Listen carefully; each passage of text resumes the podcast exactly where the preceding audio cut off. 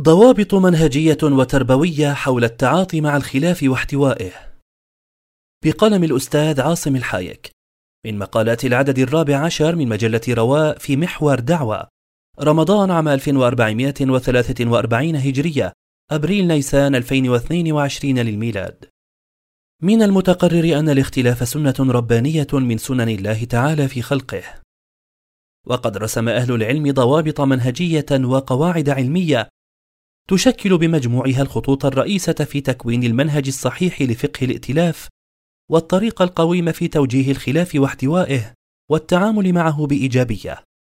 عبر تأسيس قواعده وتأصيل ضوابطه ليرتكز عليها من أراد للسفينة أن تكمل مسيرتها وللأمة أن تعلو بأخلاقها وللمسلمين أن يوحدوا صفوفهم لينجوا من هلكة التفرق وفشل التنازع ولجج بحار الخصومة وغمرتها. الضابط الأول. الرجوع إلى الكتاب والسنة عند الاختلاف. إن وحدة المرجعية الشرعية عند حدوث الاختلاف والتنازع له دور محوري وأساسي في احتواء الخلاف ورفعه والتعاطي معه بشكل إيجابي. ومن هذا المنطلق أمر الله تعالى عباده المؤمنين بلزوم الرجوع إلى الوحيين عند وقوع التنازع. قال تعالى يا أيها الذين آمنوا أطيعوا الله وأطيعوا الرسول وأولي الأمر منكم. فإن تنازعتم في شيء فردوه إلى الله والرسول إن كنتم تؤمنون بالله واليوم الآخر. ذلك خير وأحسن تأويلا. قال ابن القيم قوله فإن تنازعتم في شيء نكرة في سياق الشرط. تعم كل ما تنازع فيه المؤمنون من مسائل الدين دقه وجله جليه وخفيه. ولو لم يكن في كتاب الله ورسوله بيان حكم ما تنازعوا فيه ولم يكن كافيا لم يأمر بالرد إليه. إذ من الممتنع أن يأمر تعالى بالرد عند النزاع إلى من لا يوجد عنده فصل النزاع. ولزوم الاتباع هنا من مقتضى التسليم التام لأمر الله تعالى وأمر رسوله صلى الله عليه وسلم. وهنا يبرز دور تعظيم نصوص الوحيين عند أطراف الخلاف. فالنزول إلى حكم الله ورسوله من لوازم العبودية التامة لله تعالى. وثمرته هو الفوز والفلاح. كما وعد الله ذلك في محكم كتابه فقال تعالى إنما كان قول المؤمنين إذا دعوا إلى الله ورسوله ليحكم بينهم أن يقولوا سمعنا وأطعنا وأولئك هم المفلحون. ومن يطع الله ورسوله ويخشى الله ويتقه فأولئك هم الفائزون. وثمة ضابط آخر له اعتباراته العلمية ودلالاته الواقعية في حسم مادة الخلاف ورفعه. وهو أن يكون الاستدلال بنصوص الوحيين وفق فهم الأولين من القرون المفضلة. وترجيح جانب فهم الصحابة الكرام رضوان الله عليهم لنصوص الوحيين لكونهم أعلم الناس بسنة رسول الله صلى الله عليه وسلم وبما أخبر به عن معنى مراد الله تعالى. وهذه الحقيقة الشرعية أكد عليها ابن عباس رضي الله عنه عندما ناظر الخوارج فقال جئت أحدثكم عن أصحاب رسول الله صلى الله عليه وسلم. عليهم نزل الوحي وهم أعلم بتأويله. وفي تأييد هذا المعنى يقول الشاطبي يجب على كل ناظر في الدليل الشرعي مراعاة ما فهم منه الأولون وما كانوا عليه في العمل به فهو أحرى بالصواب وأقوم في العلم والعمل. الضابط الثاني تفعيل دائرة المتفق عليه والإسهام في بناء الأرضية المشتركة. من الحقائق العلمية أن دائرة المتفق عليه بين المنتسبين للسنة والجماعة أوسع من دائرة المختلف فيه سواء في الجوانب المنهجية والسلوكية أو في القضايا التعبدية والفقهية. وإدراك مثل هذه الحقائق يحتم على المربين وطلبة العلم أن يوسعوا من دائرة الخطاب الإسلامي ويركزوا على الجوانب المشتركة لبناء مرحلة من التعاون فيما بينهم تحقيقا لمصالح الأمة. وأن يتفهموا أن دائرة القواعد الكلية والمتفق عليه ذات قطاع عريض في مجال الشريعة وتطبيقاتها العملية في الحياة. ولعل المتأمل في المشهد الثقافي يلحظ كدرا ثقافيا وصراعا فكريا وهدرا لطاقات مثمرة وضياعا لكثير من المسلمات.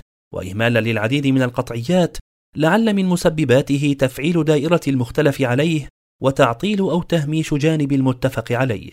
إن على العاملين في الحقل الإسلامي أن يسيروا في ركاب المشتركات ورحاب المتفق عليه إسهاما منهم في وحدة الصف وإحياء المشتركات الوفاقية ويتأكد ذلك إبان المحن التي تعصف بالأمة المسلمة والتي يجب عليها أن تترفع فيها عن الخلافات وتسعى إلى رأب الصدع ورص الصفوف وحشد الطاقات. ونحسب أن الخطاب الإسلامي وبالرغم من المحن والأزمات التي تعصف بالأمة لا يزال في كثير من مخرجاته يصدر من منطلقات ذات أطر ضيقة. وقد آن لذلكم الخطاب أن يجدد من لهجته إذ إن تفعيل المشتركات في الواقع العملي لا يعدو كونه إجراء شكليا وتصورا تنظيريا. ولن نفرط في التفاؤل فليس ثمة ما يدعو إلى ذلك في ظل الأطر الفكرية التي أفرزها الواقع الإسلامي المرير. في مركب صعب ومزيج متجانس من التعصب والديكتاتورية الفكرية. وإن أنموذج الديكتاتوريات الذي مارسته بعض الحواضن التربوية في كثير من أنماطها التربوية تحول اليوم دون مد الجسور مع الآخر بل وتسهم في التقوقع الفكري وبناء الحواجز. فكيف لجيل تربى على ذلك أن يدرك مفهوم بناء أرضية مشتركة مع الغير؟ ولعلنا ومن خلال نظرتنا إلى الخلافات بين الكيانات المعتدلة على الساحة الإسلامية نلمس أن هناك فجوة منهجية وجفوة أخوية. وإن لم ندرك في مرحلتنا الحالية الحرجة أهمية تفعيل دائرة المتفق عليها فمتى سندرك ذلك؟ ويجب أن نوقن أننا لن نربح معركة نحن جنودها وضحاياها في آن واحد. الضابط الثالث: التماس العذر للمخالف المجتهد وعدم التثريب عليه. إن التماس العذر للمخالف المجتهد يورث في القلوب محبة وتآلفا، وفي النفوس رحمة وطمأنينة، وهذا باب من أبواب حسن ظن المسلم بأخيه المسلم. فعن سعيد بن المسيب قال: كتب إلي بعض إخواني من أصحاب رسول الله صلى الله عليه وسلم أن ضع أمر أخيك على أحسنه ما لم يأتك ما يغلبك ولا تظنن بكلمة خرجت من امرئ مسلم شرا وأنت تجد له في الخير محملا. أخرجه البيهقي. وعن أبي قلابة قال إذا بلغك عن أخيك شيء تجد عليه فيه فاطلب له العذر بجهدك فإن أعياك فقل لعل عنده أمرا لم يبلغه علمي. أخرجه أبو نعيم والبيهقي. ولازم ذلك أن لا يحمل قول من اجتهد وأخطأ من أهل العلم والفضل على تعمد المخالفة للصواب بل يلتمس له العذر كأن لم يبلغه الحديث أو لم يصح لديه سنده وغير ذلك مما ذكره أهل العلم في مواضعه. وهذه الأعذار الملتمسة تحفظ المودة والإخاء. وهذا ما فعلته أم المؤمنين عائشة في الخلاف بينها وبين ابن عمر في مسألة تعذيب الميت ببكاء أهله عليه. فعن عمرة بنت عبد الرحمن أنها سمعت عائشة رضي الله عنها وذكر لها أن عبد الله بن عمر يقول إن الميت ليعذب ببكاء الحي. فقالت عائشة يغفر الله لأبي عبد الرحمن. أما إنه لم يكذب ولكنه نسي أو أخطأ. إنما مر رسول الله صلى الله عليه وسلم على يهودية يبكى عليها فقال إنهم ليبكون عليها وإنها لتعذب في قبرها. أخرجه البخاري ومسلم. ولا ريب أن المرء كلما كان أوسع علما كان أعذر للناس. وهذا مشاهد في تجارب وممارسات علماء الإسلام وموقفهم من مخالفيهم. فمن يتأمل كلامهم في مؤلفاتهم وسجالاتهم يجد أنهم أسسوا لمنهج علمي وتربوي رصين في الإنصاف والتعامل مع المخالفين. ولعلنا نسوق أحد النماذج اللطيفة في اعتذار الإمام الذهبي رحمه الله للأسود بن يزيد عندما ترجم له. ونقل عن الحكم أنه كان يصوم الدهر. قال الذهبي هذا صحيح عنه. ثم قال معتذرا له وكأنه لم يبلغه النهي عن ذلك أو تأول. وقال يحيى بن سعيد الأنصاري ما برح المستفتون يستفتون فيحل هذا ويحرم هذا. فلا يرى المحرم أن المحلل هلك لتحليله ولا يرى المحلل أن المحرم هلك لتحريمه. أخرجه ابن عبد البر. وفي المقابل تجد من قلت بضاعته ونقص عقله سريع المؤاخذة ضيق الأفق متعجلا في إطلاق التهم ولذلك قيل العالم متردد والجاهل متأكد. الضابط الرابع توفر الأهلية والكفاءة العلمية في من يتولى مناقشة المسائل الخلافية. إن دخول من تنقصهم الملكة العلمية والتأصيل الشرعي في ساحات النقاش وولوجهم في مسائل الخلاف وإقحام أقلامهم في القضايا الخلافية المصيرية للأمة يذكي بدوره جذوة الخلاف. ويساهم في تأجيجه وإعادة إنتاجه. فكثير من حالات تفريق الصف المسلم والتراشق الفكري يقف وراءها من ليس له قدرة علمية أو شرعية تؤهله للنقاش العلمي أو الخلاف محل النظر.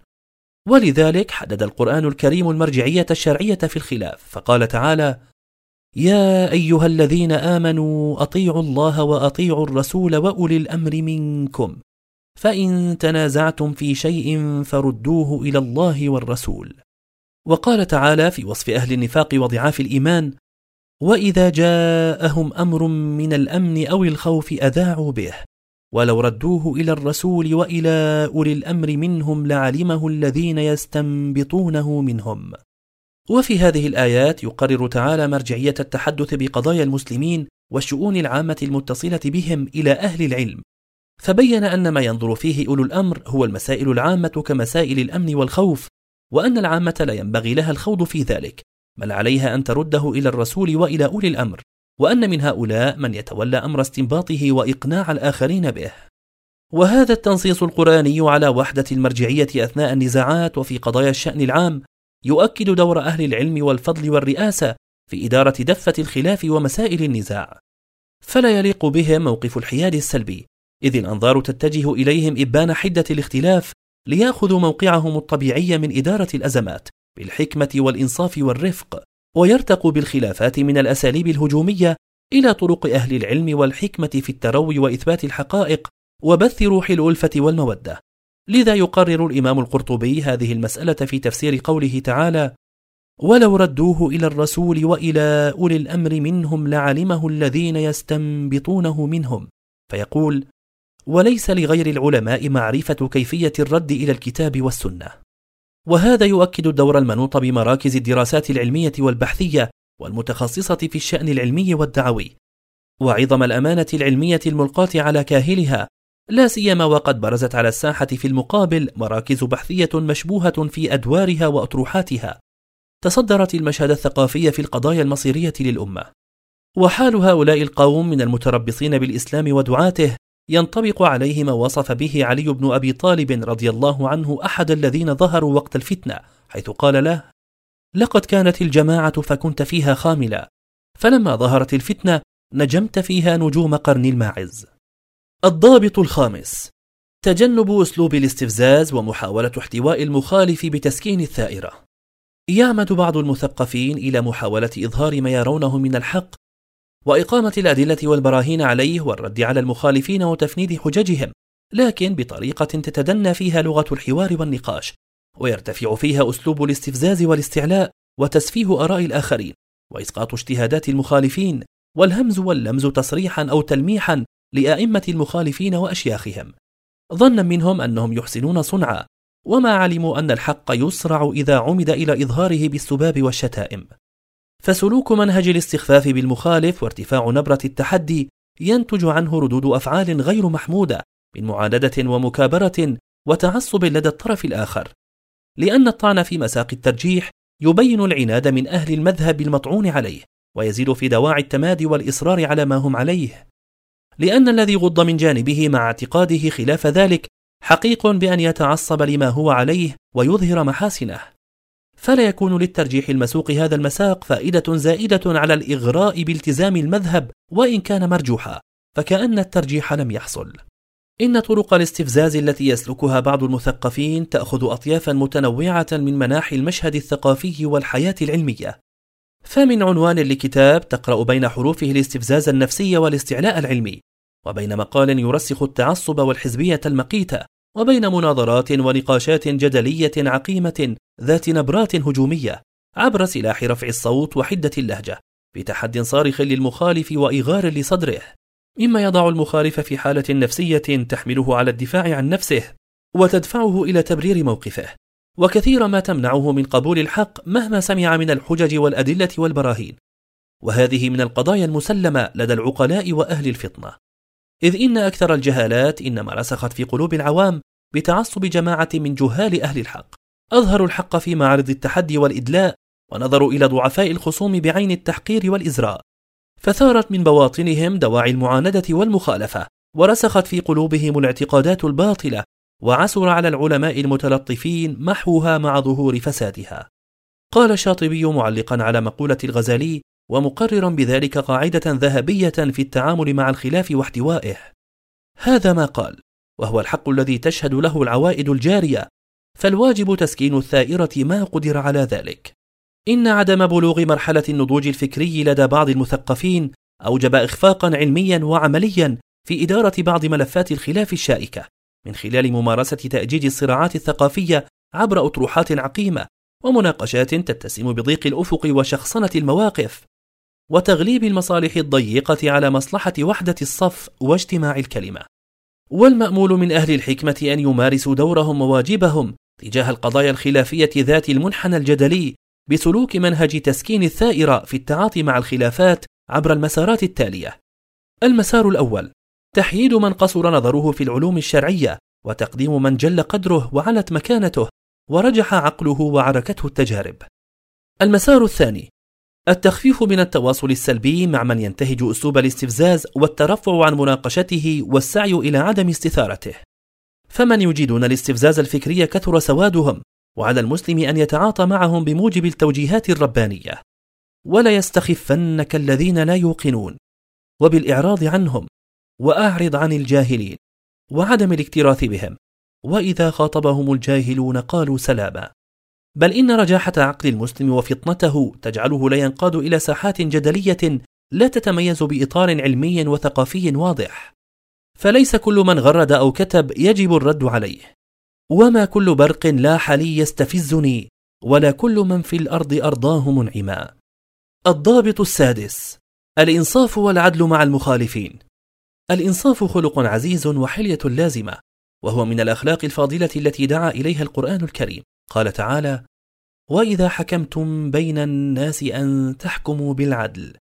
قال الزيلعي وما تحل طالب العلم باحسن من الانصاف وترك التعصب. والله تعالى يحب الانصاف بل هو افضل حليه تحلى بها الرجل خصوصا من نصب نفسه حكما بين الاقوال والمذاهب. وقد قال الله تعالى لرسوله وامرت لاعدل بينكم. فورثه الرسول منصبهم العدل بين الطوائف. والا يميل أحدهم مع قريبه وذوي مذهبه وطائفته ومتبوعه. بل يكون الحق مطلوبة يسير بسيره وينزل بنزوله يدين دين العدل والإنصاف ويحكم الحجة. ومن المنهج القرآني في تأصيل مبدأ الإنصاف التحذير من أن تكون العداوة سببا لمجانبة العدل. قال تعالى ولا يجرمنكم شنآن قوم على ألا تعدلوا اعدلوا هو أقرب للتقوى وعلى هذا سار أهل السنة والجماعة. وصار هذا شعارا لهم فهم أهل الإنصاف والرحمة والعدل حتى مع من ظلمهم وجار عليهم. فكم من سهام البنان تحولت في بعض الخلافات إلى سنان يرمي بها المختلفون بعضهم تحت مظلة الخلاف الفكري والفقهي. بعيدا عن الإنصاف والعدل ولعلهم تناسوا أن المناظرة والمحاجة لا تنفع إلا مع العدل والإنصاف. إن ممارسة مبدأ الإنصاف في حل النزاعات والخلافات يشوبه بعض الشوائب العملية عند التطبيق وتتمثل في أمرين. الأول البون الشاسع في مبدأ الإنصاف بين النظرية والتطبيق. فالتنظير وتقعيد القواعد ووضع الأسس أمر يسير لكن الإشكاليات تظهر عند التطبيق العملي. حيث تحذو كثير من النفوس إلى ممارسات تتسم بالجور والعدوان مع إخوانهم في قضايا لا تعدو أن تكون ذات منحى اجتهادي. وهذا ما جعل الإمام مالكا رحمه الله يقول ما في زماننا شيء أقل من الإنصاف. قال الشاعر ولم تزل قلة الإنصاف قاطبة بين الرجال وإن كانوا ذوي رحم. الثاني إلباس عدم إنصاف الآخرين لباس الشريعة والدين وهذا ما لبسه الشيطان على بعض طلبة العلم وهو ما قرره ابن رجب حيث قال ولما كثر اختلاف الناس في مسائل الدين وكثر تفرقهم كثر بسبب ذلك تباغضهم وتلاعنهم وكل منهم يظهر أنه يبغض لله. وقد يكون في نفس الأمر معذورا وقد لا يكون معذورا بل يكون متبعا لهواه مقصرا في البحث عن معرفة ما يبغض عليه. وقد نبه إلى هذه المسألة أيضا ابن الجوزي فقال ومن تلبيس إبليس على أصحاب الحديث قدح بعضهم في بعض طلبا للتشفي ويخرجون ذلك مخرج الجرح والتعديل الذي استعمله قدماء هذه الأمة للذب عن الشرع والله أعلم بالمقاصد. فإسقاط بعضهم للمؤسسات العلمية والكيانات الشرعية إنما يتم عبر رؤى تتخذ من المنهجية الدينية ستارا أو واجهة لضمان الحاضنة الشعبية فتتكسر على عتباتها نظريات العدل والإنصاف. إننا نفتقد الإنصاف في رؤيتنا لكثير من الأحداث التي لا تنسجم مع توجهاتنا ونمط تفكيرنا. ونفتقده في تقويم الأشخاص ومناهجهم وفي دراساتنا ونقدنا لمخالفينا في منظور سلبي للتعايش مع أخوة الدين بدعوى احتكار الحق وإسقاط الآخرين. وقد قال ابن سيرين ظلم لأخيك أن تذكر منه أسوأ ما رأيت وتكتم خيره. وحالنا كما حكاه الشاعر أصم عن الأمر الذي لا أريده وأسمع خلق الله حين أشاء.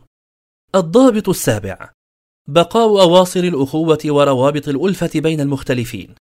إن الاختلاف والتباين في الآراء لا يسوغ للمختلفين قطع روابط الألفة والمودة بما يخالف مقتضى الأخوة الإسلامية والمحبة الإيمانية. ولا يجيز لهم أن تتحول الخلافات فيما بينهم إلى فرقة وتدابر وتنافر. والأمر كما قيل في الرأي تطغن العقول وليس تطغن الصدور.